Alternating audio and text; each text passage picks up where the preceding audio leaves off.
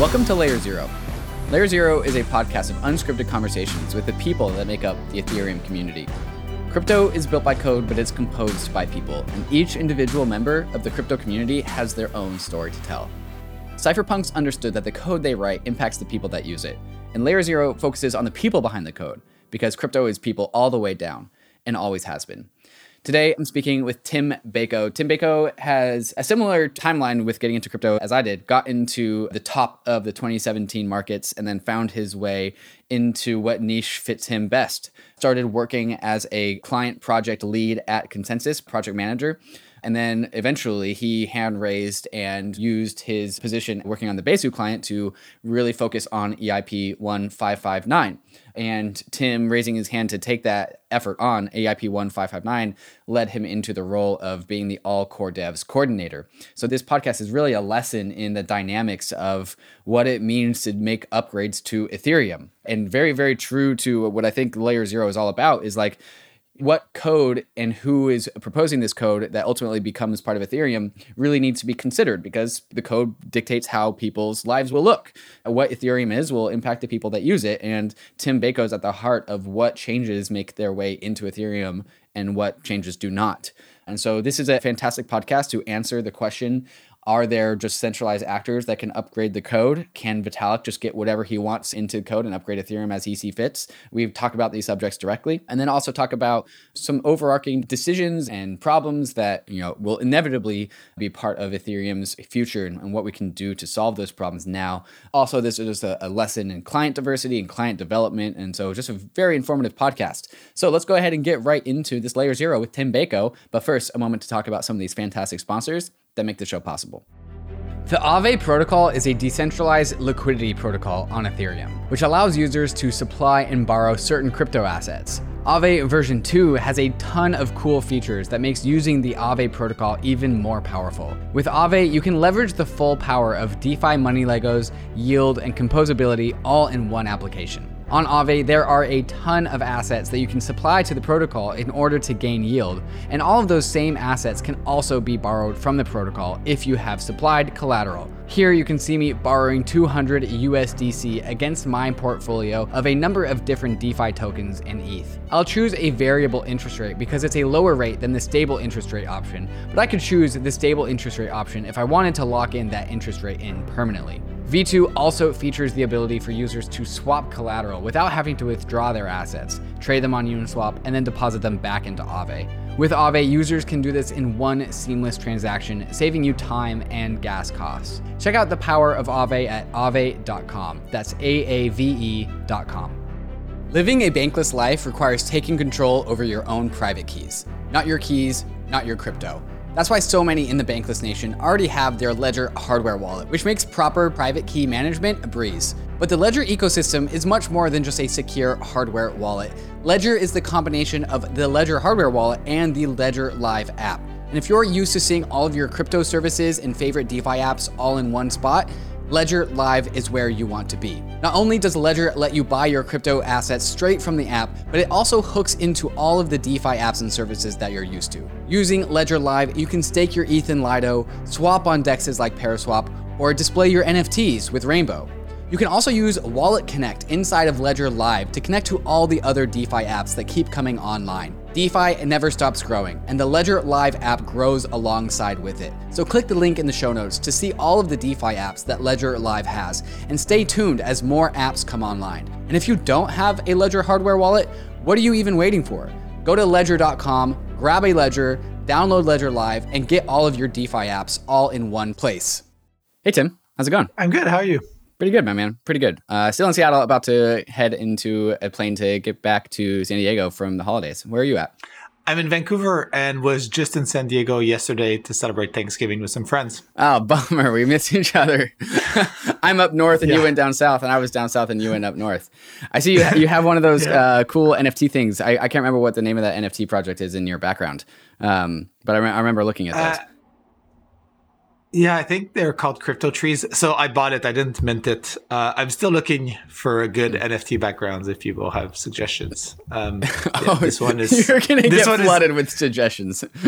Yeah, this one is like decent, but I don't know. I, I'm not like one hundred percent in love with it either. So yeah, I feel like that's how N F Ts go, is like you never actually feel completely in love with them. So you always have to keep on searching. Yeah. So, Tim, let's go all the way back. For those that don't know, Tim is one of the lead efforts coordinating the E T H one. Uh, so I don't think we call it E T H one anymore, but also largely the E I P fifteen fifty-nine efforts. But let's go even further back. When was your moment that you first heard about Ethereum? Right. Um, a friend of mine told me about it, and I ignored it the first time. Um, that was a mistake. Uh, second time I heard about it was in the context of the DAO, uh, but when the DAO was a fundraising project mm-hmm. and not a hack. Um, and, uh, that seemed interesting. And I actually bought my first E T H to contribute to the DAO. I bought the absolute top. Uh, I think like, uh, my buy went through on Coinbase. There's always like a couple days, like literally the day before the hack, uh, happened. Um, Yeah, so that was my introduction to Ethereum, was the DAO getting hacked. I feel like this is a, a, a great exemplar story. Like your friend tells you about Ethereum, you ignore it, and then you buy the top. These are how this is how yeah, people exactly. get into into crypto. Exactly. Yeah. What kind of experience? What was your your work life, your career trajectory before crypto? Right. Um, so I, I, I kind of started out more on the business side. I always started a bunch of projects. Um, when I was in, in high school, I had an online t-shirt company. Uh, Shopify, I don't think existed back then, but you, today that would be like a Shopify store. Um, then I actually, I managed a painting company for like three years, uh, like actual painting of houses. Um, I realized that doesn't scale really well. So there's like really diminishing returns to scale uh, with like physically painting things. Got interested into tech because it seemed like something you could like scale easier. Um, and uh, instead of going to college, a friend and I figured out uh, why not try and start a tech company. So we spent a year trying to start a startup. Uh, didn't work out. Uh, the idea was to try and uh, basically Airbnb for your luggage space. Um, so if, say, you're living in Bali and you want something from uh, France, uh, we would like match you with somebody coming your way, uh, and then you could pay them to bring uh, whatever you want. Um, and that, that was also like a horrible tech idea because that also doesn't scale really well. Um, but learned a lot about, you know, technology, and um, also realized how little I knew. I kind of taught myself to code a little bit while we were doing that. And uh, when the startup didn't work out, I went back to school to do computer science instead of business. Um, And basically did that. Um, and then, yeah, after that, uh, worked as a product manager and uh, kind of kept doing that. It felt like a nice intersection of like being involved in the engineering side, but also not like just writing code. So you always have had an entrepreneurial spirit inside of you? Yeah. Yeah, pretty much. Yeah. Yeah. Did, did I extend even earlier than that? Or is that kind of like the early stories? I think the t-shirt business was the first thing. Yeah. Um, and it was interesting because I, I was like, I don't know, sixteen years old at the time or fifteen years old. And it was oh, just like really so hard sure. to do everything from like getting a PayPal account, right? Because you're not eighteen, uh, you know, getting like set up on, I forget what, what I use for a storefront, but like the equivalent of Shopify, like all those things are quite hard if you're not eight, mm-hmm. eighteen years old. Um, yeah. Was it the pursuit of capital or the spirit of building something? Like what really resonated with you about it? Yeah. So uh, definitely the building more. Um, capital was nice in that it was mostly like unconstrained, mm-hmm. right? Like when you work a job, it's like, you know, you can work more hours or find like a, you know, slightly better paying job, especially when you're like sixteen years old, your options are, are quite limited. Right. Um, and so, uh, yeah, like I guess working on something that's like self-directed, but also like, you know, if things work out, you do get like a, a higher payoff. Um, yeah, I think those two things were, were really the, the gist of it. And then what made you decide computer science when you went back to, was it, was that, that wasn't your undergrad, was it? Yeah, undergrad. Um, undergrad. I guess trying to code, I liked it. I realized how little I knew, um, and like how flaky everything I was writing was doing. So, you know, there's a lot of like debates about how like useful it is to understand like the theory behind like computer science versus like just doing like, say, a coding boot camp.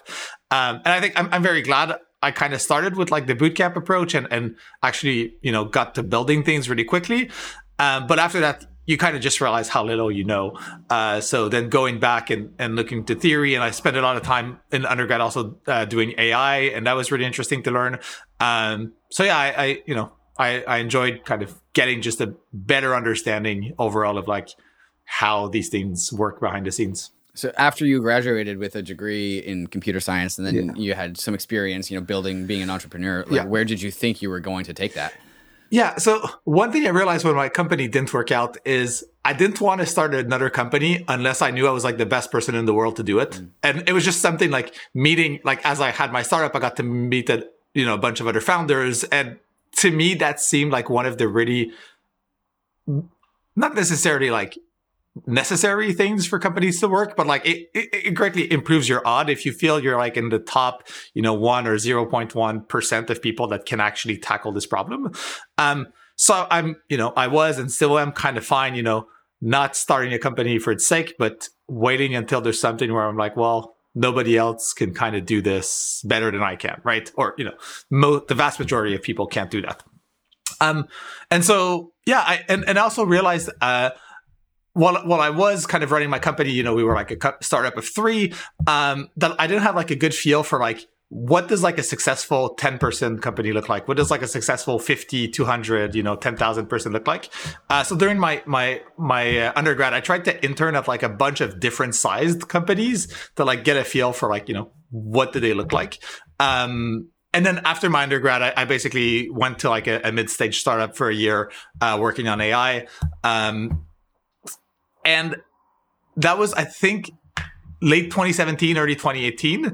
By that point, I had been kind of following Ethereum again, like pretty much. Um, but there's not a lot of jobs on Ethereum if you're not an engineer. Mm-hmm. Um, so an A I kind of felt like a, a better kind of career path. Uh, so, you know, I worked in A I, kind of followed Ethereum on nights and weekends. Um, and at some point just started searching for a job full-time in this space. I got just really bored of it after like eight months. Um, and so I was looking at uh, any Ethereum job I could find. Yeah. What was the process of like work Ethereum balance for you before you got your job in Ethereum? Right. Right. Tell me about that. So if I had to describe it quickly, it's like booking a conference room for yourself and like reading the beige paper, you know, like you're doing crypto zombies. Mm-hmm. Uh, so I would try to like, if I wasn't too busy at work, you know, take time there to like, you know, study or read up on interesting things. Um, spent a bunch of time on the Ethereum subreddit. Um, the, the quality there was, was, was quite high. Um, and I, I didn't actually go to like Ethereum meetups. Like there weren't a lot of them in, in Montreal. Um, but I managed to get my A I company to pay to send me to a blockchain conference in Austin. Um, and then when the first E T H Berlin happened, uh, my goal was to go there and try. I bought a ticket for E T H Berlin, a ticket for DEF CON, uh, and I was like, I'll just go to those places and like get somebody to give me a job. Um, and I was really lucky that I actually landed my first job right before going to E T H Berlin. Uh, but that was kind of my plan. It was like in person, it'll probably be easier to like meet these companies and mm-hmm. and yeah, find find a good fit. So this was in uh, twenty seventeen-ish, right? Yeah, late twenty seventeen, early, uh, I guess E T H Berlin, the first one was in twenty eighteen. So I kind of started looking, you know, late twenty seventeen, again, probably like right, right before the top, um, and then kept looking throughout like the first half of twenty eighteen and, and got something a bit later in the year. Yeah, no, our timelines are about the same. So why Ethereum? Because in twenty seventeen, like right. there was everything, right? Like there was E O S, right, there were right. a billion, billion Bitcoin yeah, forks. Yeah. Like why Ethereum? You know, I, I'd known about Ethereum since like the DAO and, and just the project really resonated with me. It did seem like it was trying to build something like genuinely new. Um, I, you know, I'm just like not that interested by say like Bitcoin forks, you know, where they like tweak a parameter and like, you know, kind of derivative projects. Um, so I, and I don't know, in twenty seventeen, aside from Ethereum and like Bitcoin and maybe a couple smaller ones like Monero or stuff like that and Zcash, there weren't like a lot of actually legitimate projects. Um, and I also felt uh, the risk reward of working on, say, like an I C O project was pretty bad. Um, and that's kind of what got me to, to decide to work on Ethereum full time is when there was this I C O boom, I was like, you know, all these projects might fail, but clearly it shows there's like demand for Ethereum, right? Like there's demand for like using this platform. And also the thing that I realized was like how kind of broken Ethereum was. Like, I don't know if you remember then, but like I C Os could like plug the mempool mm-hmm. for like two days or something like that. And it was like really hard to get a transaction in.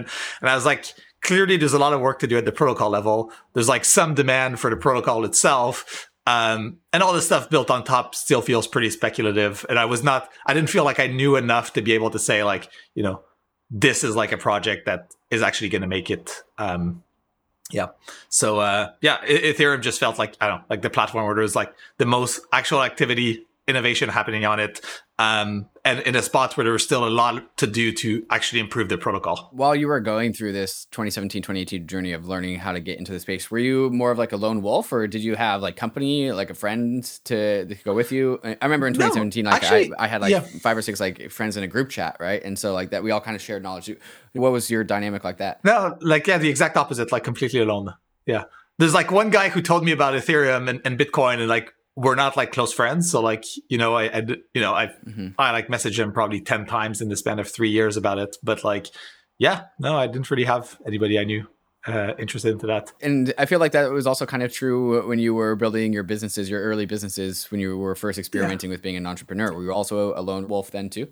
Uh, more or less. Like a lot of them had co-founders, or I had friends involved in that, or like made friends through the process. Um, Mm-hmm. So I think, you know, a lot of them probably started with me more or less alone. And then, you know, I kind of brought people into it. Mm-hmm. Um, yeah.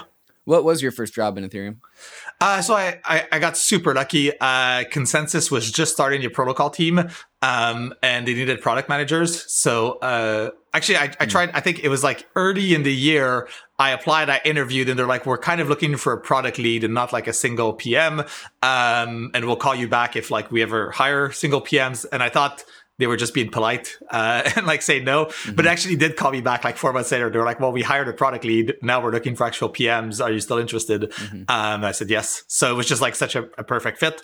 Uh, and at that time, ConsenSys was building a client from scratch. So I basically joined right after they had like the, called it the V one, but it was really more like a V zero, uh, like very basic clients that could like sync to mainnet, uh, only had full full sync, was only an archive node. So, you know, aside from like working in theory, it, it really didn't do a lot like on mainnet. Um, mm-hmm. And then over the next couple of years, we basically got to like build that and add kind of all the features you expect in like a, you know, standard Ethereum client, like fast sync, pruning, uh, all the JSON R P C support, tracing, and, and all that stuff. Did this client have a name? Uh, yeah, so it was called Pantheon. Now it's Besu. Oh yeah, yeah, yeah, yeah. I remember it. Yep, yep, yep, yep, yep, yep. yep. Uh, uh, yep. So and it still you, exists today. Yeah, right. Did you feel like equipped or like qualified uh, to be able to do that? Like, was that was that a challenge for you? Right. Um. So I'm not sure there were a lot of people who would have been like one hundred percent ready. I thought I, you know. I'd say it was probably fifty percent there. My biggest like surprise or learning when I first started is I assumed I could like read the spec, you know, like the yellow paper, the beige paper, and like that would be like eighty percent of the actual client, right? Like these are like the rules of Ethereum, but it's more the opposite. It's more like twenty percent and like eighty percent of stuff in clients. Like for example, FastSync doesn't have a spec, right? Like the spec, mm. there's like a P R on Geth that explains how it works, but it's like, yeah, there, there's so many things that are kind of like that where they're not, or they're maybe specified somewhere, but you really have to know where to look for. Um, and it's quite obscure. And you kind of have to learn by like either using other clients uh, or, you know, like trying to understand what they did. Um, so yeah, th- you know, that was a lot, probably the part where I had to like ramp up the most uh, was just, you know, understanding all these these parts of, of Ethereum that are like specified in, in weird corners of the internet. And is that true just because of like the chaotic nature of Ethereum? Just it was a young ecosystem, people weren't really writing stuff down. Like, why was that true, do you think? Yeah, I think that's part of it. I think the other thing is maybe like you don't know in advance what what will be like the popular feature. So for example, like uh, Snap Sync, or sorry, no, Fast Sync uh, is what Geth implemented, and Parity at the time had Warp Sync. Um, and And SnapSync actually turned out to be, or sorry, FastSync. SnapSync is what they have now, so I keep referring to that. But FastSync uh, just turned out to be like the better of the two, and so everybody kind of converged towards that. But like when they were implementing it, you know, they we, we kind of didn't know that in advance. And for example, for tracing, it's the exact opposite. Parity's tracing A P Is are actually the ones that everybody, uh, say like Etherscan or exchanges use, um, and then the Geth ones are are less used, um, and so.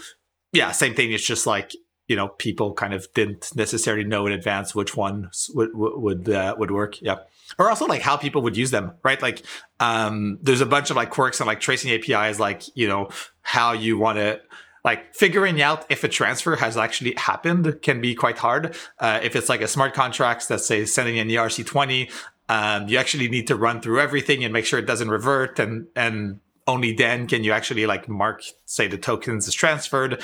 Um, and so over time, people like exchanges or block explorers, they just gain really deep familiarity with like these A P Is, and they know all the quirks around them and how to handle them. And like, yeah, these things just become kind of cemented as like the, the standard, even though they didn't set out to be uh, used like that or used, used so extensively, basically. One of the things that me and Ryan are particularly obsessed with is are like, and the broader Ethereum ecosystem are like the values of Ethereum. And when you start to like build out a client, is that where you start to become related to those things, like building out a client and also like making sure that Ethereum like retains the values that it was originally purported to have? Like, was that a relevant conversation when you were building out this client?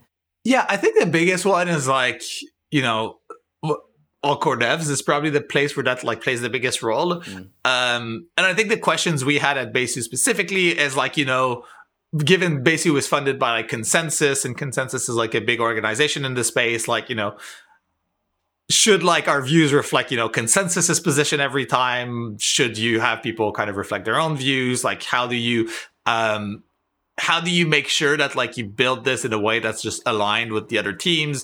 Um, and so, yeah, I, I think we, we weren't, you know, super explicit about like, okay, what are like the values we want to embody, as much as just like, what the like every interaction we have, like how does that reflect, you know, is this like a net positive for the ecosystem? Um, yeah. So I think it's, yeah, it's kind of all these small decisions of like how you act and, and like, you know, the, the battles you picked and the things, you know, kind of when are you, when are you willing to just like, you know, let others win? And, and, and this is like the hard part about Ethereum. Like we have, you know, four clients and they all have like different trade-offs that they make. And sometimes, you know, some feature can be like harder for you to implement because of, you know, your architecture and stuff like that. And just thinking about like, okay, how do we make sure this all works? When we disagree with people, like how strongly do we want to express that? Uh, and, you know, overall, like, does this make Ethereum better? Or, you know, does this just benefit us? And I think we've tried to be really mindful of that. Um, and the team still is, uh, so I'm no longer there, but I think they still do like a really good job of that. So it's less about like the Ethereum values and more about just like the technical details of like, if we build this in this way, will that trip up other clients that build it in a different way? Yeah, but but I think, yeah, I think one of the big values is like decentralization, obviously, and and like having multiple implementations was always something like that was important to Ethereum, mm-hmm. um, and it it. It was pretty critical, like in twenty sixteen when there were the Shanghai attacks, um, and even now, like you know, if one client has a bug, it's it's great that we can have others kind of uh, pick it up. Even more so with the merge, uh, with the fact that like staking penalties are like anti-coordinated. So I think it's just like the this idea of like decentralization and like resiliency is probably the one that like as a client team you spend most of your time thinking about. Mm. Um, And that's like a, another interesting conversation, like, you know, how much time or how little time, I guess, client teams spend understanding what's happening on Ethereum, um, especially as it grows in complexity. Like you literally can't understand everything that's that's uh, being built. So just trying to figure out, like, you know, where do where do on on what like Ethereum value can we have an impact, and like, you know, how do we make sure we do a good job there? Yeah. Do you remember like a particular like decision or issue that had to just like really be unpacked? Like, if for a good example for the listeners, just so they can wrap their head around like these small choices that had to be made, that what you would have to consider and what that process was like? Sure. So I can go like very technical and then like much more broad, but like the very technical one, for example, is the E T H networking protocol. Um, so, ha- so the format by which nodes communicate with each other. So when they send a new transaction, how is that, how is that formatted, right? And this is like, you can think of it like how nodes talk to each other on the network. Um, the, the for, you know, these formats all have like, uh, assumptions embedded into them, and we improve them. And oftentimes, if you want to create, say, like a new sync algorithm, when you're syncing, you're basically asking a bunch of nodes on the network for, for data about the network. Uh, so this is where like things change a lot. Um, and I think there's a lot of time where like, uh, Geth has been like building new syncing algorithms, and they've, uh, and supporting these, these, these networking formats is something that adds like a lot of technical debt to them. And uh, they really benefit when other teams kind of drop, you know, are able to also quickly deprecate that, um, so that they can just, you know, refactor their code and, and make their syncing work better. Uh, so that's an example where I think we've always tried, like with the Besu team, even though we we might not be implementing the same syncing algorithm at, as them for like another year, uh, to try and see, okay, how can we prioritize this thing because it, it helps them. Uh, Another thing that's really basic is just like adding testing infrastructure, right? Like the E F maintains a lot of the Ethereum testing infrastructure, and it's really valuable when other client teams are able to like spare some resources to, to help improve that. Um, and that's one thing, you know, we try to be mindful about. Um, bit more high level and, and probably relevant to like most of your listeners is like E I P fifteen fifty-nine. Um, so when we decided to start working on that, it felt like something where we had kind of the skill set in the team and we also had the bandwidth. And like literally nobody else in the client teams had, they all had the skill set obviously, but they didn't have like the bandwidth to do that. Um, so that just felt like something that was like super valuable for Ethereum, where there was a lot of work that could be done. And we knew that like we could do a lot of the work, you know, ourselves, and then get it to a point where it was like a bit more ready so that when we start involving other client teams, like the, you know, the foundation has been set.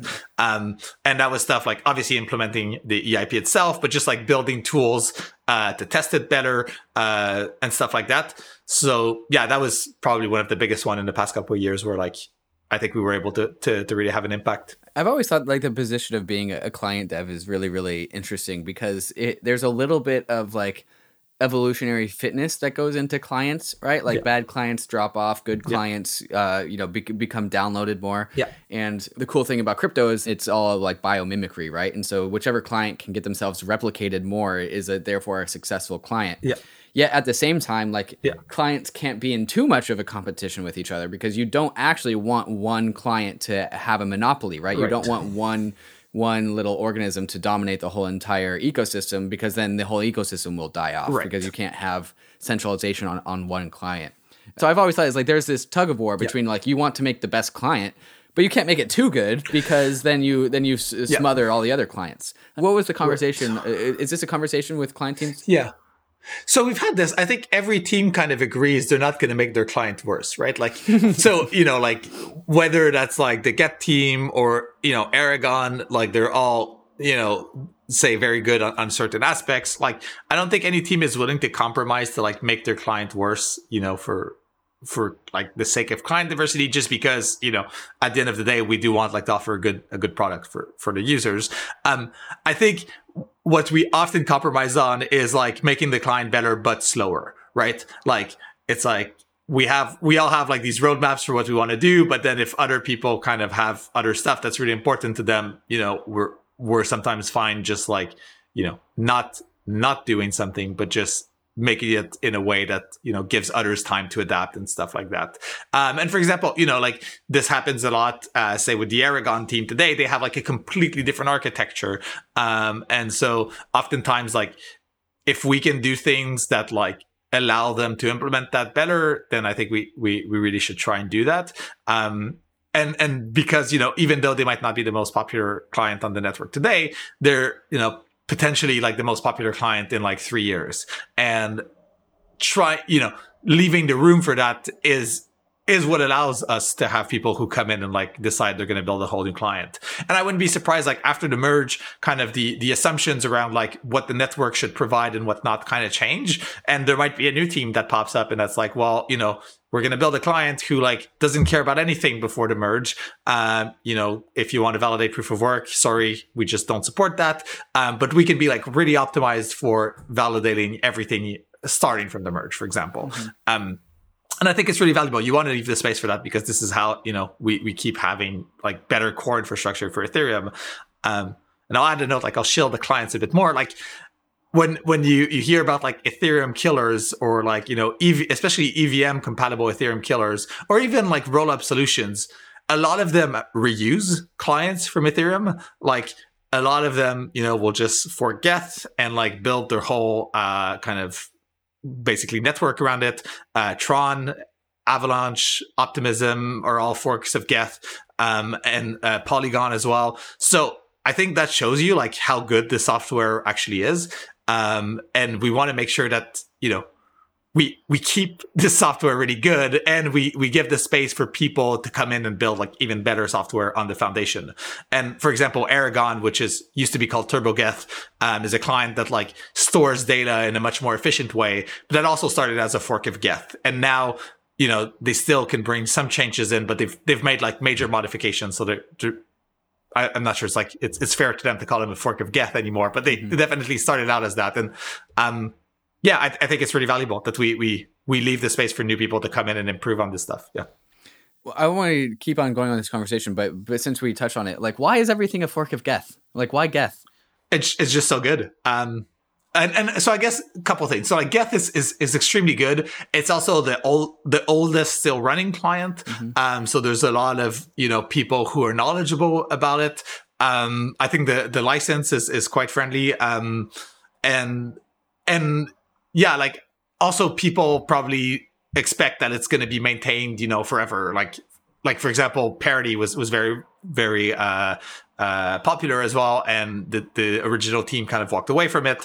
And there's been others who've like attempted to, to maintain it, but like it's a really hard job to maintain a client. And so it's, you know, even though some teams, you know, can commit a few engineers, it's there's like uncertainty about like, well, will this thing actually still be there like in five years, or am I going to have to move off to something completely different? And I think the Geth team has like shown that you know they'll.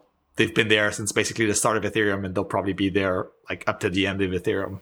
So isn't this just like a massive public goods problem with, because like if we need these clients to be maintained basically until Ethereum dies, yeah. like how, how do we expect these clients to just be maintained for the next like, you know, multi-generation timeframes? Right, right. So I think luckily like the space has grown in terms of funding, and um, I think with regards to just like basic maintenance, like think about it like paying maintainers salaries, mm-hmm.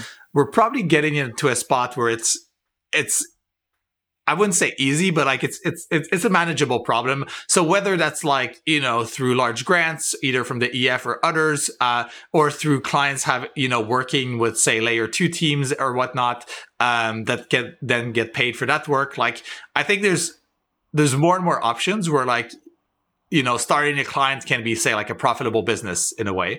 Um, I think the biggest challenge and something I, you know, I, I want to spend more time on is aligning the incentives so that the risk reward of working on a client is is better. Um, so right now, you know, most client teams or most client teams like devs at best have like equity in the company they work for, right? Like everybody who works at Nethermind has like Nethermind equity. Everybody who works at ConsenSys has ConsenSys equity. Um, but that's like a very indirect like value creation to capture mechanism. Um, and um, and there there is like obviously some amount of risk to work on the protocol, but it's it's it's less than like starting your own, you know, DeFi project, for example. You're not like starting from scratch. Um, but I still think that the kind of reward for working on the protocol, which is, you know, from zero past your salary to like some equity in some company that's like tangentially related to, to the client, and, and also not necessarily correlated with like Ethereum's rise, um, that's like way too low. And so what, you know, the, the risk is that people are are able to take like a little bit more risk. So they go from like working on a client to starting their own DeFi project, which is obviously riskier. But then instead of getting, you know, ten times the reward or like five times the reward, they get like one hundred or one thousand x times the reward, right?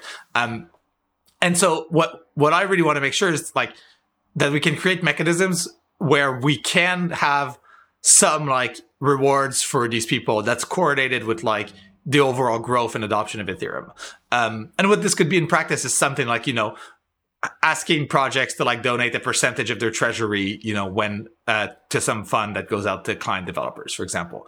Um, and, and something like that, where like, if you can get new projects like that, that are just starting out to have like a social commitment to that, um, then, you know, a subset of those projects will be really successful. And that kind of provides some upside to the, to the different people working on this stuff. Um, Obviously, once you get into the weeds of it, there's like a ton of, of this details about like how do you, you know, how do you decide who's in, who's out of the list, you know, how do you weight people, mm-hmm. how much do you ask for projects and, and whatnot. But like generally, I think this idea of like if we could get projects to provide some sort of like upside contribution or fun, um, that would help make working on a client like a much better risk reward kind of proposition. Um, it'll never beat obviously starting a successful DeFi protocol, but like doing that is also taking way more risk. And, and I suspect there's a lot of people who'd be happy with just, you know, like slightly better upside given the risk that they already take. Um, yeah, so so that's one thing I think is really important and where the community can really kind of innovate on in the next couple of years. Is there a world where it doesn't have to rely on like donations or contributions, but there's actually a way to like turn this into a business? Like, I know, I'm pretty sure like it's like blasphemous right. for a client to like have some sort of like, you know, fee in it, right? Like, but but is there any way to? So so a lot of them, a lot of them have businesses, but the problem is like those businesses are like, they capture such a small percentage of the value. So for example, like a very common business with like uh, E two or like, you know, ConsenSys clients is like, you can offer professional support to like staking services, mm. right? Like ConsenSys does this. And I'm sure, I'm not super familiar, but like, I'm sure basically every team will do this. It's like, if you're Coinbase and you want to use, you know, uh, ConsenSys's client, right. you can get like, you know, enterprise level support. And, and ConsenSys obviously generates revenue from that. And I think, this is why I was saying earlier, like, I think you can build a sustainable business into starting these clients, but you... But they don't have token gains, right? Exactly. They don't have, like, the exponential upsides that you see in, like, a lot of, of crypto native stuff. And I haven't seen, like, a good proposal to, like, embed that in clients directly. Um, that doesn't require, say, like, you know, on-chain allocations right. to, to dev funds. And, right. and I don't think that's something we want to do. It starts to feel like um, a cartel, right, at that point. Exactly, right. Yeah, yeah. And, like, I, I would be very uneasy to have, like, something on-chain that, like, sends funds to a bunch of addresses or to one addresses. That, that just seems... And there was a proposal for it a couple of years ago that got shut down pretty hard. So I, I, I don't think we'll get... We're not going to get funds from the protocol. Um And I think the revenue is nice, but it basically pays for the salary. Mm-hmm. And it's almost like we need some mechanism to pay for like the the upside or like the equity. And, and that's like the bit that's missing. Um, and yeah, donations totally might not be the, the, the, the final or like the best approach. Um, if people have suggestions, send them to me. Uh, I'm happy to, to try and uh, to try and get those working. Yeah. For a thought experiment, for example, say we figure out as an ecosystem how we do actually attach the upside potential of a token to building a client. Uh, and then say, say again, in this thought experiment that we, we, we successfully figure that out. And then all of a sudden clients and tokens are paired. And then like we have some sort of just like mania where like, oh, I can like make my token go a thousand X by starting a new client. Yeah. And then we go from having like a handful of right. clients to like hundreds right. and thousands of clients. Is that yeah, a problem yeah, yeah. if we have like hundreds and hundreds of clients? So I think, you know, the, the easy solution to that problem is like you time gate it, right? Like, you, so you time and feature gate it. So you say, you know, your client has to be live for a year. And like the E F, if you want to build a new client, you know, come see the E F's grant program or some other, you know, Moloch DAO or something. And like, you know, we'll give you funds to like actually try this and prototype this. But like, I think if you have any, that sort of mechanism, you, you require clients to have been live for like X amount of time. Mm. And it's, it's like extremely hard to start a client. So like most people will give up before a year, I suspect. Um, Um, so, and I don't know, maybe like a, a year's too short, like maybe it's two years. I, I don't have a strong opinion. Um, and then you, you like feature gate it as well. It's like, well, can you like sync the mainnet and like process these blocks? Like, or, or you know, post merge, can you like be a validator? Mm-hmm. So there's like a couple things that like, uh, and say if you're a validator, like, you know, can you like keep these metrics, right? Like, can you like attest to like X percentage of the blocks? Can you propose blocks sometimes? And I think it's, it's not that hard to define like the, the baseline for what a successful client is. It's quite hard to build it. Um, and there's been, you know, probably fifty percent of teams who've tried that like have not made it to like this bar historically. So yeah, I, I, I think that would be the way to go. Um, and like, and then, you know, if we have twice as more, like there's a, you know, there, there's a discussion to have like, you know, how much do we need? And does it bring you extra efficiency or not? Um, and, But that feels like kind of a happy problem. If like, if like the problem we're having is like too many smart people want to work on this, um, you know, I, I'm sure we can figure out a way to, to to to have them work productively. Yeah, I want to pick up the client diversity line again yeah. because are there conversations in, in the very, very, very long term, like fifty to one hundred plus years, about the inevitable centralization of Ethereum onto one client? Do do people think that ultimately one client will kind of win out, or is there like a conversation that like, oh, We can. We just need to be able to balance it just enough. Right. What are like the long-term thoughts about client yeah. diversity in the in the very long term? Yeah. So I, I'm sure people like have very differing opinions. So like I can I can speak to myself mm-hmm. like in what I see, but like it's so one of the challenges with like not the very long term, but say like the short to medium term is like people have like a really strong sense of pride in what they built, right? Like so. people who build a new client, they're not going to like pack up and go home and like be like, oh, okay, I'll just like work on Geth instead. Like people put like, you know, huge amounts of resources and efforts into that. And, and so I think they, they want to make it successful. So I think there's like this, um, this, I don't know, like inherent like motivation for, for different people who started these projects to, to keep maintaining them. Um, you know, I think I, I would be weary of only having like a single client like in the future. Like if you told me that like, I don't know, in like fifty years, we have like two or three, that seems like less bad. Um, and, and, and the challenge is like, if one client goes down and has a bug, um, then like the Ethereum network basically stops working. Right. And, and again, that's maybe something that like we change our mind on as a community, but so far we've had like an extremely strong bias on Ethereum to like the chain doesn't go down, right? And Ethereum's been, has had like a higher uptime than Bitcoin. Uh, the Bitcoin chain has like very early on in its life, you know, stalled for a while while they, they put out a bug fix. Like that hasn't happened on Ethereum. Um, and, and I think there's, especially like as more and more economic activity gets built on Ethereum, right? Like you, you, What what we're selling basically to people building on Ethereum is this like settlement layer that does not go down and that you can always rely that like, you know, post-merge every twelve seconds, there's a new block that comes in. Um, and if for some reason the chain had to go down like for two days or like even a day, and this is, this is like the, you know, the amount of time you'd expect like an A-plus engineering team, if there's a bad bug, to like wake up in the middle of the night, find what the issue is, fix it, test it, and ship it, and get everybody, you know, to update their nodes. You know, realistically, you can't do that within like less than twelve hours, probably. Uh, and like if the Ethereum chain went down for twelve hours, that'd be terrible. Like just think today, you know, mm-hmm. what would happen with like DeFi? What would happen, you know, with like right. all the businesses who like rely on being able to accept payments, um, with all the insurance that's like on Ethereum. What, and if you, if you look out five, ten years in the future, it's like if TradFi is selling on this, imagine it's like market close in the U S or in Asia and like, right. you know, you're, you're selling for the day and like Ethereum's down. So like if, if people had to like expect Ethereum to be down, I think you take away, you know, fifty plus percent of like Ethereum's value proposition. Um, and so I think we really want to be in a spot client wise where like this can't happen. Right. And I'm not sure what the right number is. It's definitely bigger than one. I think it's also bigger than two. Um, like it's, it's not ten or a hundred, but like somewhere in that range, I think is, is really healthy. Um, and, and I think it becomes even more healthy after the merge because some of these bugs can have impacts on like people's stakes, right? Like, so if there's just one client and there's a bug in it and the chain goes down, um, you know, you, you basically, you know, can, can lose people money that are validating on the network. And that's also something like, mm. yeah, it's, it's a big part of the value proposition. Like you can be a validator and earn income. And if you do things right, like you, you shouldn't be penalized. So yeah, I, yeah, I, I don't know, that's my opinion. Like some people might disagree.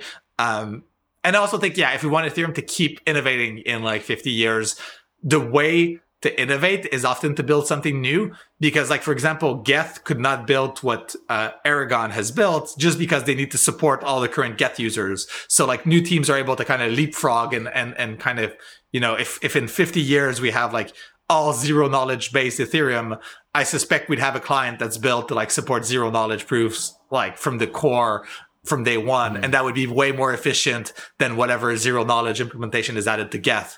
Um, just because you can take all the decisions, making those assumptions. So yeah, I, I think we'll always keep a few. Um, it's really important for the resiliency. I don't know. Some people might, might disagree with that though. I definitely want to get into the zero knowledge conversation later, but I also want to pick up on Tim's story. Hey guys, I hope you're enjoying the show with Tim thus far. In the second half of the show, we are getting into the details of what does it actually mean to make changes to Ethereum? Who actually is a core dev? Am I a core dev? Are you a core dev? Some interesting conversations, some interesting thought experiments coming up in the second half of the show. Before we get there, a moment to talk about some of these fantastic sponsors that make the show possible. Alchemix is one of the coolest new DeFi apps on the scene. It introduces self-paying loans, allowing you to spend and save at the same time. Deposit the D A I stablecoin into the Alchemix vault in order to get an advance on the interest it generates. Borrow up to fifty percent of the total amount of your deposited D A I in the form of A L U S D stablecoin. Here's the craziest part. The loan pays itself back and you cannot be liquidated. Unlock your assets potential in the ultimate DeFi savings account. And brand new to Alchemix is the E T H vault, where you can deposit E T H into the application, borrow A L E T H against your deposits, while having your advance gradually paid back over time. V two is rapidly approaching, which will allow for even more collateral types, plus a variety of yield strategies to choose from. Harness the power of Alchemix at alchemix dot f i. That's A L C H E M I X dot F I. Follow Alchemix on Twitter at alchemix f i and join the Discord in order to get involved with the Alchemix community and also Alchemix governance. Arbitrum is an Ethereum scaling solution that's going to completely change how we use DeFi and N F Ts. And now it's live and has over one hundred projects deployed. Gas fees on Ethereum L one suck. Too many people want to use Ethereum and it doesn't have enough capacity for all of us. And that's why teams like Arbitrum have been hard at work developing layer two solutions that makes transactions on Ethereum cheap and instant. Arbitrum increases Ethereum's throughput by orders of magnitude at a fraction of the cost of what we are used to paying. When interacting with Arbitrum, you can get the performance of a centralized exchange while tapping into Ethereum's level of security and decentralization. This is why people are calling this Ethereum's broadband moment, where we get to add performance onto decentralization and security. If you're a developer and you want to save on gas costs and overall make a better user experience, go to developers dot off chain labs dot com to get started building on Arbitrum. And if you're a user, keep an eye out for your favorite DeFi apps being built on Arbitrum. Many DeFi applications on the Ethereum L one are migrating over to layer twos like Arbitrum, and some are even skipping over the layer ones entirely and deploying directly on layer two. There's so many apps coming online to Arbitrum, so go to bridge dot arbitrum dot i o now and start bridging over your E T H or any of the tokens listed, and start having the DeFi or N F T experience that you've always wanted. Tim, you came on a lot of people's radar because of your efforts on E I P fifteen fifty-nine. Can you talk about the transition from working on Besu into E I P fifteen fifty-nine? You touched on it a little bit, but just keep on going down that story. Yeah, so I, I kind of mentioned earlier, like, you know, at ConsenSys, we always try to think about, like, what are things we can do that really help the, the community and that, like, we're maybe uniquely positioned to do. Um, and fifteen fifty-nine kind of fit that bill perfectly because um, it was, like, a huge effort. Like, we knew getting into it, it would be huge. We underestimated how big, but we we knew it would be big and bigger than we estimated. Um And we also, like, you know, we wanted people to use Besu. So we were like, well, if we're the first ones to get like a test net with fifteen fifty-nine, you know, people will want to try that and, and, and it'll be, it'll be good for us. Um, and we also saw, like, you know, no one was really working on it. So like it, there had been some original efforts done, but the team had kind of stepped away. Um, or, you know, they, they weren't super, like it was, it was like missing momentum basically. Um, and, um, and it seemed like something that was just, uh, m- mostly like desired by like a very large part of the community. Like it was somewhat contentious, but like it felt like an, I don't know, eighty percent bet that like this thing will actually make it on chain, assuming it's safe. Um, and finally also, yeah, it's worth noting, like when fifteen fifty-nine was first presented, the Geth team, like, basically had a bunch of technical issues with it and no one had like really addressed them, but we had like a really clear list of like problems to solve. Um, And so, yeah, so we, you know, we decided to take like one or two engineers, have them like look into it really deeply at first to, to understand, you know, are we missing something here? Um, and then, you know, we just started kind of prototyping it. Uh, I started running calls with like the people who had been involved in the past to see like, you know, like, what have you guys done? You know, what were like the blockers? What are like the things we're missing to, to get the mainnet? Um, there were a couple like really big changes we made to the spec that, that really helped simplify it. Um, so for example, the original fifteen fifty-nine E I P uh, had like this transition period. So it was like, on we're going to have a hard fork, and like on the hard fork block, you're going to start with like one percent of transactions in a block can be fifteen fifty-nine. And then like over like six months or a year, I forget, you know, you'll have one hundred percent or maybe ninety-nine percent. Like you always leave a bit of room for like legacy transactions, but you kind of transition this way. And that was super complicated because like we would have clients maintain like two different mempools, one for fifteen fifty-nine transactions, one for mm. normal ones, have to create a block and like you need to like cross check them. Um, and if we got to the spot where we wanted to like actually deprecate legacy transactions, you have this problem of like, somebody signed a transaction five years ago, they walked away in the woods, and like now they come back and they want to submit it to the network, and like they can't because, you know, we've bricked it. Um, ah, right. So that's one thing that like, even though in, in theory, it, it might or in practice, it might not matter much. Like in theory, felt very important to keep this property. Like if you've signed an Ethereum transaction, we shouldn't like lock you out of the system. Um, and so uh, Micah Zotu found like a really smart way that we could convert legacy transactions to fifteen fifty-nine one, um, where we set the, the gas price to both the max fee and, and, and the priority fee. Um, And that allowed not only to like solve that problem, but also to simplify the spec hugely, because then we had a way to have a single mempool and you can just like treat all transactions as though they were fifteen fifty-nine style transactions. Um, and, and, you know, like we just spent like a year, basically. That was one of like the bigger kind of, you know, fixes to the spec, but we spent like a year going over this and trying to figure out, you know, what are like the problems here? How can we fix it? Uh, the other huge one was um, there was no proof or like analysis that showed fifteen fifty-nine actually worked. Like everybody who yeah, yeah everybody who like had spec'd it and, and like looked at it from the client side kind of understood intuitively why it would work and why it was a better system. But like some people were were uneasy. They were like, well, you know, what if we're wrong? Um and so uh basically there was, and this question is about like we don't really know until we see it in action, and we can't really know ahead of time. Is that kind of the issue? No, it was more about like the economics of it. Like we don't know if this is like a sound economic system, and like when you think about it, mm. you're like, it sounds like it, but like we were scared that like mm. some economists would just look at it and be like, oh no, this is absolutely broken. Like, you know, somebody will do this and like, you know, kind of bypass the system. Um, And so somebody basically helped and, and, and hired Tim Roughgarden, who's a computer science and game and game theory professor, uh, or economics professor who specializes in game theory.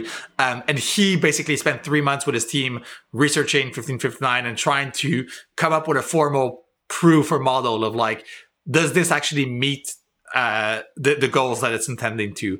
Um, and he published like a fifty page paper, uh, the T L D R of which was, yes, it basically does. Um, yeah. And that was, that was hugely valuable, because at least there was something we could point to that was like, you know, somebody with like deep expertise in this field who also understands Ethereum, like, you know, was able to analyze this, and like, there was no like massive shortcomings in it. Um, so it was just like, yeah, spending the time to doing all this. And towards the end, we got to a spot where like we were actually ready to, sh- to put this onto mainnet. And I think there was more work around like trying to educate the community around like what fifteen fifty-nine does and doesn't do. Uh, so I spent a bunch of time, wrote a bunch of articles trying to, to explain that, and like, you know, what can people expect? Like, for example, like, you know, people thought fifteen fifty-nine would like massively lower transaction fees on Ethereum, and just trying to explain like, what does it actually do to transaction fees? Um, and similarly, you know, there was a lot of talk about like miners and how would miners react. So I spent a bunch of times, uh, working with folks not only to analyze that, but also to like talk with miners and, you know, try to explain to them this change, um, and trying to explain to them, you know, other revenue sources that they could get and like how to prepare for that. Um, yeah, so I don't know, it was a lot of like very technical work at first, then kind of transitioned to more like community outreach and just like uh, a lot of explaining uh, fifteen fifty-nine. So a lot of your E I P fifteen fifty-nine work came through working on Besu? Yeah, yeah, basically. And it was extremely helpful to be in that position, because I had a dev team that could actually write the code, mm-hmm. right? And then you actually transitioned into a different role in Ethereum. How long after did that happen? Uh, yeah, so basically, I think I'd been at ConsenSys for two and a half years or so. Um, mm-hmm. And I was always like involved in the All-Core Devs call uh, because I was I was on one of the client teams. Um, but I was also kind of the less technical person on those calls. Like I was kind of the only non-engineer there, basically, alongside Hudson. Uh, and sometimes, you know, other folks show up, like Pooja and, and uh, James Hancock was, was there also earlier on. Um, but like, you know, the call is basically ninety percent engineers, and then like some kind of people like us uh, who are more on like the project and product management side of things. Um, and towards uh, basically the end of twenty twenty, Uh, I was talking with Hudson, and he mentioned, you know, he had been doing this for, I think, five years up to then, and wanted to move to something new. Um, and, you know, that just felt like such a great opportunity. Like it felt like something where uh, I knew kind of, you know, how All-Core Devs worked. Uh, I think I, I had some ideas about like how we could potentially improve it. And also like my time, like my opportunity cost for doing this wasn't that high. Like you don't want an engineer to run Aqua devs. Like you want them to like write the code. Um, so I was like, I'm one of the few people who like understand how this whole thing works, but also I can't actually write the clients. So like the, the like next most valuable thing I can do is, is try and like manage or run this whole thing. Um, and, and so, yeah, I got to talking with Hudson and it, it seemed like a good transition. Uh, one thing the E F was super mindful about is they really don't like taking people from projects and like bringing them into the E F. Uh, they really want to like, you know, push many projects to thrive. Um, So, so one thing we, we did was I took basically six months to transition out of my role at ConsenSys so that we could hire somebody new and, and train her, uh, who, who's basically the new product lead for Besu today, Sajida. Um, and, and I kind of started working part-time at the E F and like went part-time at ConsenSys once we had hired Sajida. So I could just, you know, kind of help onboard her. And, and then, yeah, over basically, uh, I think it was around March, I, j- I was just like full-time at, at, at the E F and no longer at ConsenSys. For the listener that isn't familiar, and which, I mean, includes me at this point, uh, really, can you just like T L D R explain like M five, what Hudson and now your role is with, with the E F? Like, what is it that's really happening? Right, right. Um, Not super easy, but like, um, the, so the, the main thing is every two weeks, there's this call where all the different client developers get together to discuss changes to Ethereum, right? This is how we plan, you know, network upgrades, uh, how we discuss, you know, new E I Ps and whatnot.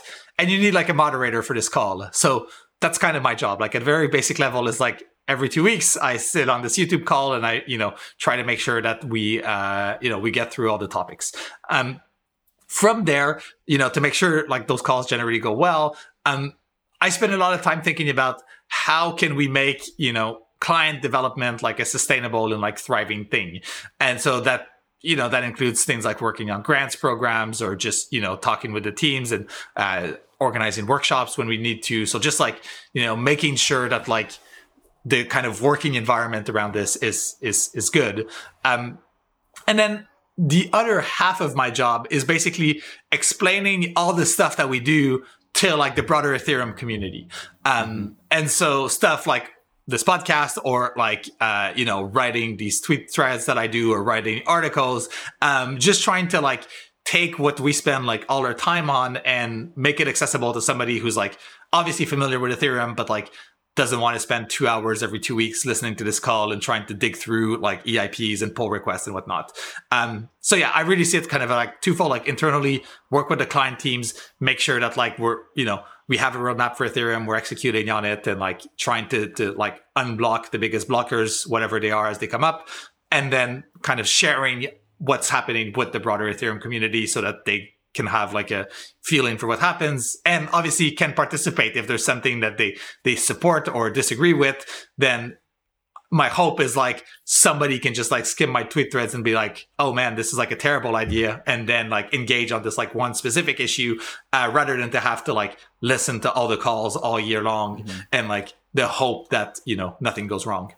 Right, so you're you're a relayer between the community and all of the client teams, right? Just relaying yeah. the data, yeah. and then uh, in both ways, right? Like, yeah. hey, uh, client teams, like the community has these concerns, or yeah. like, hey, client teams, like there's this thing called E I P fifteen fifty-nine that the community really, really, really likes, yeah, uh, and then probably vice versa too, right? Yeah, and I think that's giving me too much credit. So it's like if I had to simplify it, I, I think I'm a better relayer from the core devs to the community, and we've actually hired somebody to do kind of okay. the opposite. Uh, so Trent Van Epps. Uh, mm. works with me closely. Ah, yes. And if I had to describe, I'd say he basically does the opposite. He's like better at going to the community and getting their opinion and bringing it back. Or like if we have something that really affects kind of the community, like he helped a lot with fifteen fifty-nine and, and now with the merge, for example, mm. trying to like reach out to like all the projects. Um, yeah. So it's basically two full-time jobs. One is sending the information out and the other one is getting the information in.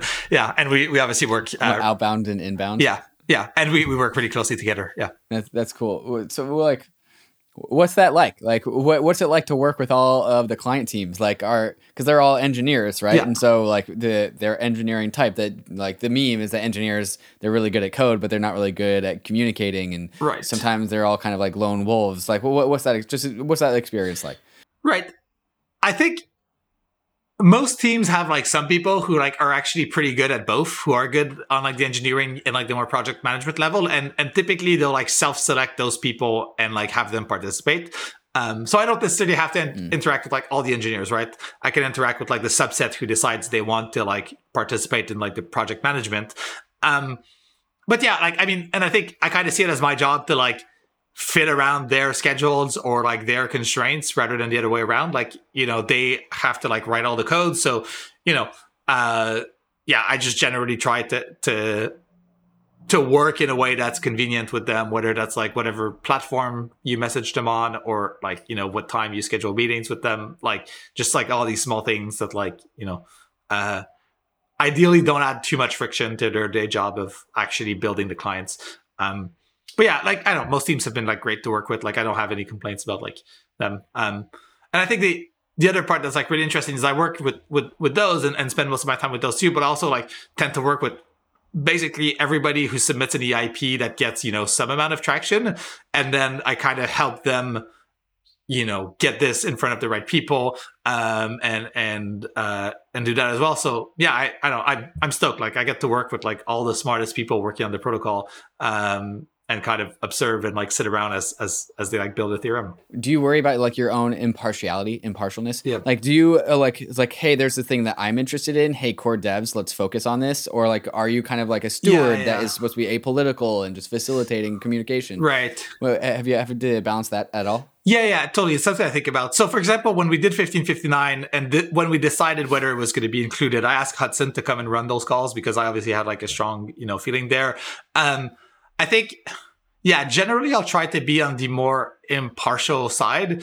Um, I think you can't be like one hundred percent impartial as well. Like, uh, and, and this is like when we were having fifteen fifty-nine, you know, conversations, for example, you know, often, sometimes there are like some bad faith arguments. And if you just give, you know, as much of a platform to like mm-hmm. bad faith arguments as to like good faith arguments, you're not actually being impartial, right? You're kind of tainting the thing. Mm. Um, and I think that's something that's like a bit more subtle, like that I, I try to, to think about a lot. Um, at the end of the day, like, you know, I can't really do much. Like, even if I feel really strongly about something, if the devs don't want to implement it, like, you know, I can't, can't force them, right? Like, and this is true of anyone, not just me. Like, you need to like actually convince people because, and then it's like, even if I convince the devs, and like all the community hated it. Well, nobody would download the software. And so they'd have to, to do that. So I think you, you need to be somewhat impartial, but it's also, um, I don't, what I spend like a lot of time like focusing on is finding out like what's the actual bit on which people disagree and like focusing the conversation there. Because I think a lot of time we lose like, there's like, you know, say ten arguments. Um, but there's actually like one or two of them that are really important. And like, if we, if we get like resolution on those, people will like, you know, be okay with like all the other small issues. Um, and so when we have like these discussions, one thing, for example, I found really helpful is outside of the All Core Devs call, reaching out to all the client teams and being like, hey, what do you guys think about this? What do you guys think about this? Um, so that I can get to the call and be like, well, you know, have the teams think this, have the teams think that, you know, and like we can discuss this like one specific point of friction and like ideally move it forward. Um, yeah, so I, yeah, I don't know. I, I think being somewhat impartial is really important. I don't think you can be fully impartial. Um, and another, so for example, another like bias that like I and I think all core devs have is like, will benefit the Ethereum mainnet over other like implementations of Ethereum, right?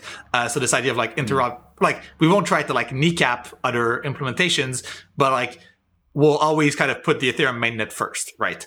Um, and you know, that's obviously a bias because somebody from like Celo or like Avalanche come on the call and be like, well, you're not impartial. And I think we're fine telling them, well, you know, like we want to focus on the Ethereum mainnet. And like, um, so yeah, I, mm-hmm. I think there, there are like these decisions we've made and, and, and I try to like adhere to like the rough social consensus. Um, and, and yeah, just to try and highlight like the biggest point of frictions between different people. So we can ideally like spend most of our time discussing those. This uh, line from the uh, cypherpunks, I'll repeat whenever I get the opportunity, is that cypherpunks understand that the code they write impacts the people that use it. Right. And like the all core devs call is like, it's like the war room for all changes, all bits of code that, you know, in yeah. theory will impact generations and generations down the line. Yeah. It's probably really, really draining to think of every single decision as like, all right, well, what about three generations from now? What about two hundred years from now? Right. But like, is that people's thoughts and considerations like behind the scenes?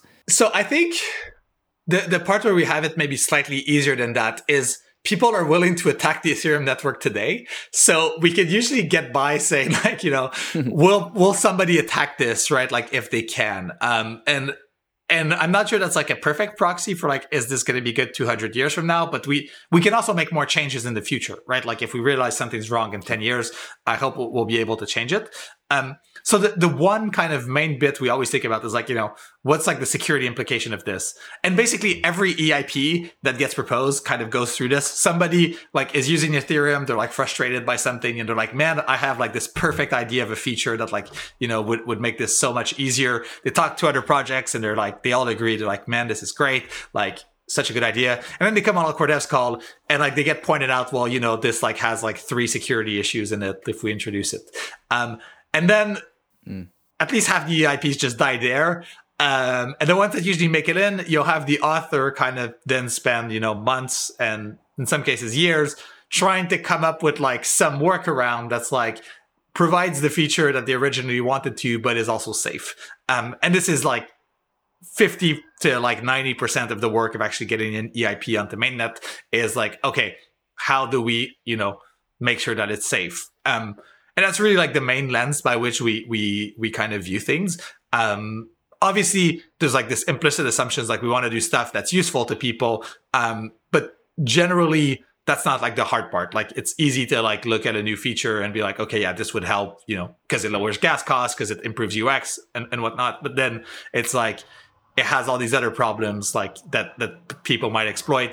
And and how do we how do we address those? So obviously vetting the code for making sure it doesn't break Ethereum is really, really important. Yeah. But like, have you ever experienced like a social attack, as in somebody's trying to make their way into the all core devs team to or to calls to implement some right. you know some social some social coordination attack? Because as we know, even outside of crypto, like most hacks are just like people social engineering other people, right? Right. Right. Has any story like this ever arisen? So I think what we see a lot, um, a lot might be an overstatement, but like what we've definitely seen like a, a few times at least is um, people who come in with an with an E I P and they have like an incentive to get it in.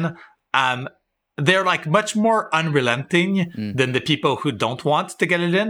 So like, say you come up with an idea and it's like, you really want this. And, you know, people are like, well, there's problems A, B, and C with it.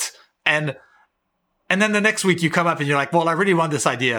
And like the person doesn't want to like repeat, like I told you, you know, there's problems A, B, and C. And, and, and you see that like, it's, it's almost like, Uh, a war of attrition uh, where like people would like try to bring up stuff over and over and over, even though like the fundamental issues with them had not been been like addressed. Um, and I think we've seen it a bit less recently, but yeah, in the past, I think, you know, the way with that is we would just like tell people like, you know, like you can't really come back on the call until like you've addressed these things. Um, and once you have, you know, we're, we're happy to, but I think that's really the things like the imbalance between people who want something and people who don't want it, the people who don't want it having to like constantly re-justify why, uh, and like not wanting to, like it's, you know, like it's not really their job. So that's one thing I'm, I'm pretty mindful about. Um, you know, I think that the like more subtle engineering attacks, you know, say like, like very like, I don't know, like uh, extreme scenario, like the N S A infiltrates like, you know, a, a core dev team.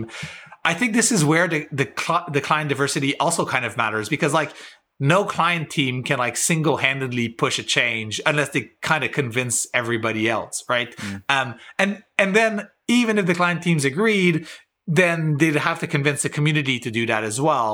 Um, And you can imagine stuff where like you only need to convince the client teams, right? Like if it was like some backdoor in a cryptography function, you know, the amount of people running nodes who can actually verify that is, is quite small. Um, but like if somebody was coming in like shilling, you know, like their B L S twelve library nonstop and like, I don't know, say like the Geth team was like, oh yeah, we're really on board with that. And like other teams thought something was like fishy about it. It, it it would probably just stall, right? Or at the, or if not, you know, other teams would be like, okay, we'll do this, but like we'll use a different library, and so you kind of mitigate any impacts of, of that.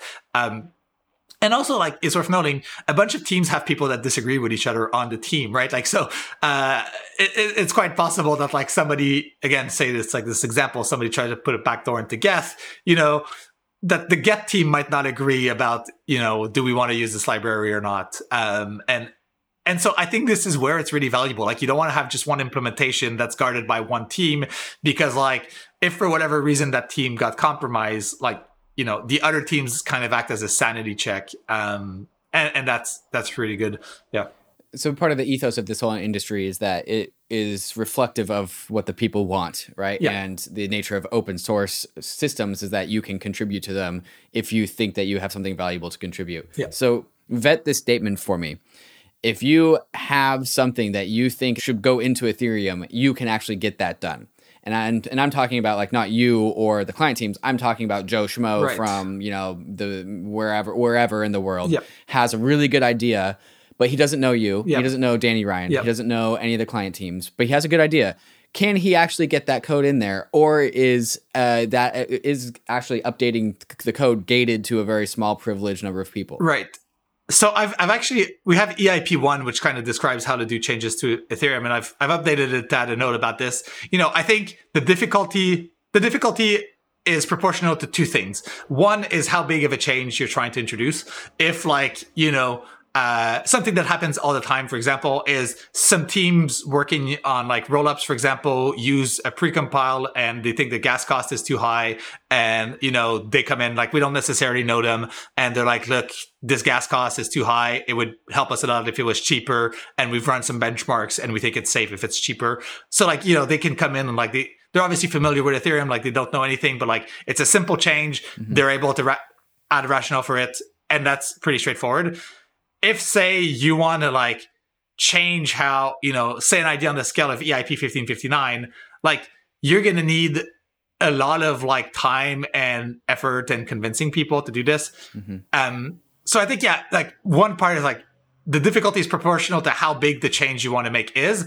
And it's also proportional to, like, how big Ethereum is, right? Like, because you're changing the system, not just for yourself, but for everybody else, right? So the basically the more Ethereum grows, the harder it is going to be to make big changes, because, like, you just have so many different people that depend on it. Um, so, you know, like, can, like, a random person who knows nothing about, like, Ethereum come and, you know, make a massive change? Like, realistically, no. Can they come, you know, without having, like, connections and, like, propose something that's, like, intelligent and, like, well scoped and, like, be heard and, like, have it critiqued? Like, one hundred percent. Like, we get a ton of those. Um, if you're not sure, you know, you can reach out to me. I, I get emails from people that are like, I want to come on All Core Devs and talk about this. And I'll, I'll try to, like, let them know, you know, just, like, set their expectations. And even if they have an idea, you know, I can tell them, like, look, even if this works, this is going to be something that's going to take, like, a year plus to get done. And, like, you know, if, if this is something you want to commit to, I'm happy to help you.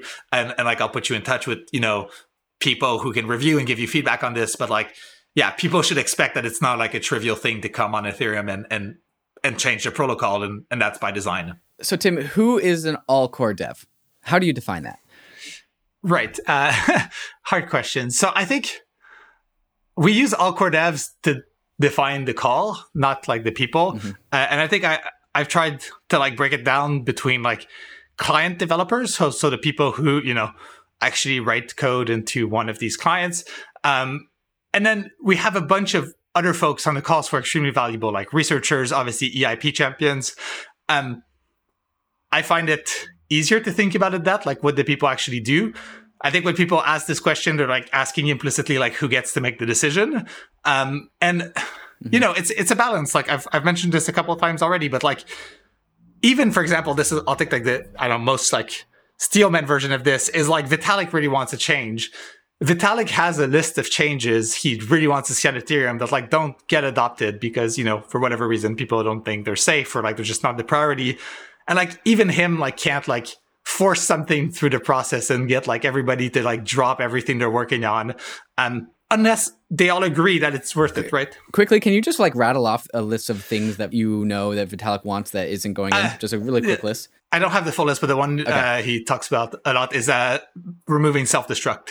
Uh, that's like his uh, one of like the fairly simple, you know, things we could actually do uh, that has a lot of like kind of ripple effects, right? Mm-hmm. And that's an example where uh, I think he'd be happy if we like decided like, oh, we're going to remove self-destruct really quickly. Um, and then when we look at this, we're like, well, how the hell is this going to work? Um, and and nobody else, I guess, you know, by nobody else has spent their time like figuring this out. So, um, I think that's a good example where like, you know, and, and, and, and there's valid reasons for removing it. It helps with a bunch of stateless stuff and whatnot. Like he doesn't just want this for fun. Like there's, there's a strong rationale for why, um, you know, I guess as a group, we just end up having other priorities and, and like nobody has made that their number one priority. So even him, and I'm not saying like it, it's not going to happen, but it's like even him can't like get everybody to drop some everything and focus on like the thing. Um, and, and if, you know, he might come up with a proposal that's like important enough, but people would have to all make the call like, oh yeah, he's right. And like, we should drop everything to work on that. Um, and so, yeah, when people ask about like, you know, who has like the power to make these decisions, obviously like the group, the group decides, you know, what code goes into what hard fork. Uh, we have this concept of rough consensus. So we, you know, we want people to generally agree. We won't, you know, require like a hundred percent agreement. Like a lot of people will just, you know, sometimes say like they disagree, but not enough to block it.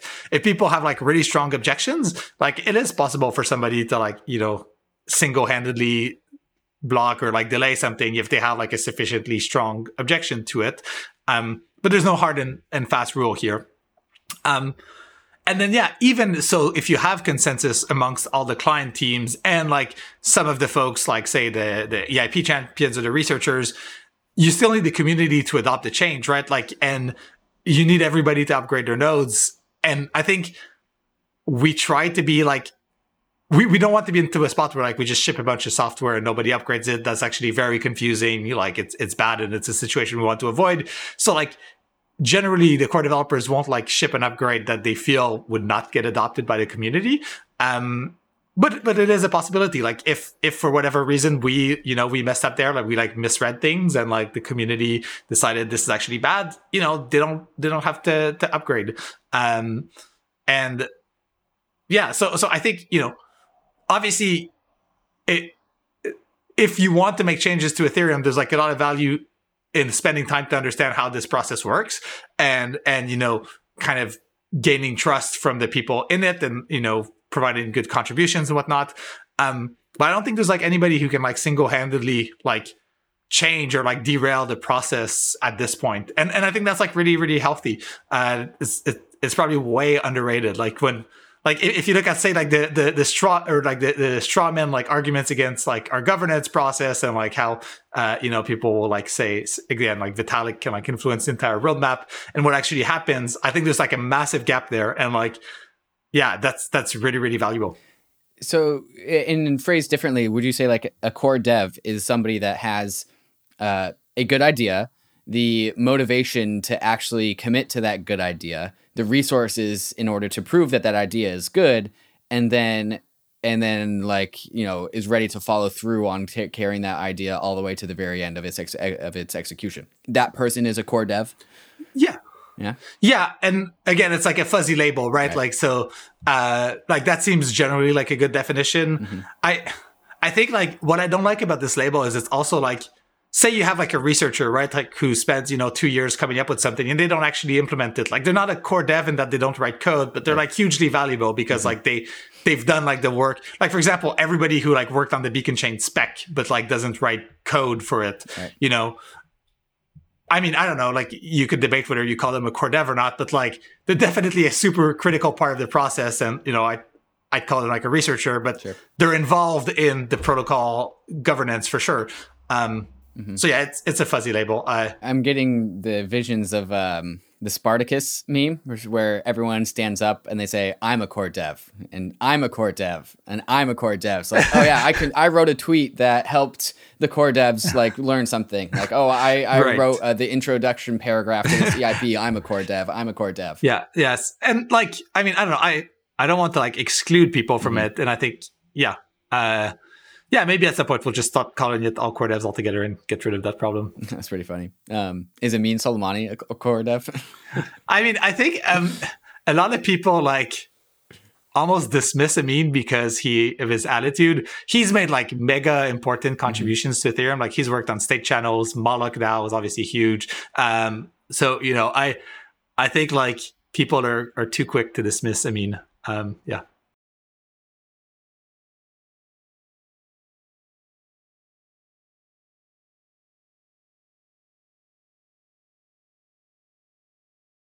So Tim, are you going to just facilitate these core dev operations for like the rest of your life, or what's next on the horizons for Tim? Man, I don't know. Um, I, I think it's really hard in a space that moves so quick as Ethereum to like have like, say, a five-year plan, mm-hmm. right? Like, because, you know, uh, yeah, it, it's impossible to predict. I, you know, I felt like obviously when I joined this, like one of the main things I needed to do was get the merge done. Like that seems like a no-brainer. Um, you know, like and, and we're working on it. It's the next big thing. Uh, we're also gonna have like the the withdrawals from the Beacon Chain won't come in the same upgrade as the merge. They're gonna come a few months after. And like, you know, if if I think of like the merge being done for me, it's probably those two upgrades. Um, there's a bunch of stuff after that I feel really strongly about at the protocol level. Uh, so the most, the biggest one is, is stateless. Um, so the, the idea is that the amount of data on Ethereum kind of keeps growing uh, over time as, as more people use it and there's more data stored. Um, but it'd be really nice to have a way to cap like how big a node is uh, for a bunch of technical reasons. Um, but, you know, just to, to have like kind of a, a constant or, or, or a, a ceiling on the node size. Um, that's something we've been talking about since like twenty seventeen, twenty eighteen. Um, and that I think after the merge, we have a good shot of like prioritizing um, that and like sharding, but sharding happens much more on the consensus layer side. So like the Beacon Chain teams will, will probably handle shard- sharding for like, you know, ninety plus percent. Um, whereas uh, stateless happens mostly on the execution side. Um, So I think that's like another big problem that like I have a, a, I've basically been there since we've started talking about this. I have a good feeling for like what the different trade-offs are, how we can maybe get this done. Um, yeah, I, I feel pretty strongly about getting this onto mainnet. I think if we had sharding and proof of stake, and I also felt pretty strongly about E I P fifteen fifty-nine, like if with E I P fifteen fifty-nine, proof of stake and, and stateless, I think, you know, Ethereum could probably go along for ten years without any upgrade and like still be, you know, be good. Um, you know, I think there's a bunch more stuff we'll want to do to, to make it even better. But like, yeah, those things just felt to me like the major kind of flaws or like issues with the protocol. And and I'd really like to, to help fix them. Is your entrepreneurial itch sufficiently scratched right now? I mean, I think, you know, my work is great in that it is extremely self-directed like an entrepreneur. And I think I do have like the ability to like shape things. Mm. You know, like the, the other big part of, of like stuff I like to work on, which uh, is like a bit lower on my priority list, but it's like, how do we formalize the governance processes for Ethereum, right? Like, um, and one thing, for example, I think is like a flaw in our process. Like, I don't like that we actually rely on these calls every two weeks to make decisions. I I think it's like a bit, it's not great for like uh, different time zones and like people who can't make the calls. I think some people also like, are not, you know, most comfortable like going on a call and like talking about stuff, like they're more comfortable writing. Um, so I I would love it if like we moved to like a mostly async governance process, and we would still have calls, you know, I obviously we're going to always need calls to like discuss stuff. There's things that's just higher bandwidth to discuss on, on video. Um, but like another way to phrase this is like, I would be really happy if like the way that I end this goal, this work is like by putting myself out of a job, mm. that you don't need somebody to run those calls every two weeks. Um, and you're still going to need people to facilitate, but like it, it does feel like the amount of context that like myself or Danny needs to have to do this is extremely high. And like, I would love it if, if you were able to like, you know, have a much simpler process where basically anybody, say, with like a project management background would be able to take in if, if like for whatever reason I stopped doing it. Um, so I think that's from like a process perspective. Um, I that's like something that bugs me. And Rick Dudley had a tweet about that, I think a few years ago, that stayed with me. He said, you know, if if your if your engineering process uh, requires genius to work every time, you don't have an engineering process, you have an artistic performance. And I'm like, I feel like we're We're not quite an artistic performance on all core devs, but like we are a bit too close to that side for me to be to be comfortable. And I, I really like it if we had something that's a bit more formalized and, and less dependent on like live calls that are run with people with a ton of context. Um, yeah. Um, so yeah, we'll see. I mean, once that, yeah, once all that stuff is done, we'll see what I do next. But I feel like I've got it all on my plate for the next couple of years. So if somebody pinned you down and forced you to answer, what would your answer be for WinMerge? I'd say twenty twenty-two. So that's a, that's a good hedge. The whole year. Yeah. Um, and if you if you had to pick yeah. a month. Month is hard, right? Yeah, and you, and you, so, so the and, reason picking a month yeah. is hard is because, you know, what I can control is like how much focus, you know, we have on the merge. And I've that's like my main thing, like making sure we, we keep, you know, the va- vast majority of our focus on that. Mm-hmm. I think assuming... And and then the, the other thing that's hard is like, you know, we might find like a massive bug at some point. And, and like, right. if, if we find that, it delays things and it's like, it's hard to know by how much. But like, assuming we didn't find that, I think like early next year, like sometime in February, we, we can probably have the code like done, right? Mm-hmm. Uh, again, we, we might not like, that might not happen if, if there's like a major issue. Um, but assuming we got that, the question is then, how quickly does the community, how quickly can the community upgrade for the merge? And this is like a bit hard because the merge is like a really different upgrade. It's not just you, you update your node and that's it, right? Like if you're a validator, you're going to need to run an execution client as well. If you're like, mm-hmm. you know, Coinbase or like Binance, whatever, running nodes, you're going to need to like kind of change your setup. And we, we want to make sure that the community has time for that. Like we don't want like the merge to work at like the consensus level, but then everything breaks, right? Like all the staking pools break, for example, like that'd be terrible. Um, and so it's hard for me to gauge exactly how much time the community needs. What we've been doing, uh, Trent has been taking the lead on this, is having these merge community calls, and literally they're kind of, we'll share some updates, but most of the call is just like answering people, like wallet developers, infrastructures, questions, like, and, and also figuring out like, what do we need to do to get this like in an easily, in a, in a good form for you to, to upgrade. Um, so we've had one a month or so ago. We have the next one this Friday. I think that's a way we can kind of speed run the process where like, we don't want to wait till the code is completely finished to start reaching out to like infrastructure providers. Um, we want to solve as many of their issues proactively as we can. Um, mm-hmm. And then it's like, yeah, so like if the code is done in February and like we need two months, we usually take about two months to deploy an upgrade. That's like, you know, April. But if for whatever reason, like, you know, if Etherscan was like, well, this is completely going to break things, and like we just learned about it at the last second, we'd have to make a call. Like, you know, do we make it three months or do we go with like a broken... And, and I say Etherscan, but like I suspect it would be like all block explorers, right? Like, um, and so and so that's why it's hard. Like I, I would be disappointed if we don't get it in like the first half of next year. Um, and I'm doing everything I can to get it, you know, within like as close as possible to the start mm-hmm. of that first half. I, I don't think, you know, like I, I think the code is not going to be done until like January or February. So like, you know, I, I think it's unrealistic to expect things like before, you know, April-ish, or uh, you know, late March or something like that, if everything went like absolutely perfectly. Um, but yeah, then there's like a couple months that it's just unclear how how quickly we can get this out. And and I think everybody involved in this kind of prefers safety over like right. shipping it like two weeks earlier. Um, yeah. So it's it's a matter of just not only having the code and re- having that just vetted and tested, but also like yeah. watching Coinbase raise their hand, and Coinbase says, hey, we're ready to go.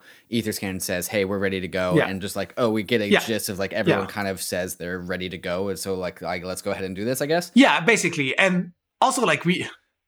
We we need to make sure things like mostly don't break. So it's fine if they don't have like perfect support. Like we saw this with fifteen fifty-nine, right? Like mm-hmm. MetaMask didn't like support it like right out of the gate. Uh, it took them a couple of weeks after. And I don't know, I'm I'm fine with that. If assuming like it doesn't like lock out users in any way, I'm fine if mm-hmm. like, you know, the protocol upgrades and then like things are maybe a bit like like sketchy for a week or two just as like infrastructure sets up, but you just don't want to fundamentally break anything, right? You want people to be able to use the old version um, and, and have that work. And yeah, so I, I'm not saying we need to wait for like every single like infrastructure provider to be ready, you know, and there's good competitive pressures amongst them. Like for example, you know, if Binance supports it, but not Coinbase, like Coinbase obviously wants to do it. If like, you know, Infura supports it, but not Alchemy, Alchemy wants to do it. So like I'm, you know, I don't want us to like do kind of central planning here, but I do want to make sure we're not right. completely breaking some major parts of infrastructure. Yeah. Well, Tim, this has been a fantastic lesson as to like what it's like to be working on a client team and also just working very, very close to the heart of Ethereum. If there's one thing that you wish was more common knowledge throughout the broader Ethereum ecosystem, what would that be? Um, yeah, I, I think that bit I mentioned earlier about like the process actually being quite decentralized now at the governance level. I think even within the Ethereum system, some people might have like a picture that like, you know, certain folks are able to push stuff or like, you know, to like single-handedly veto stuff. And I think, yeah, that's like gone less and less true. And, and that's really healthy. Um, yeah, so that's probably the, the one thing. Yeah. Well, Tim, I hear those criticisms and critiques all the time. And so uh, thank you for coming Great. on and, and producing a show with me where I can actually point people to actually direct them yeah. here. So uh, that, that this will be a new resource for that. Awesome. Awesome. Tim, thanks for coming on. Thank you for having me. Cheers.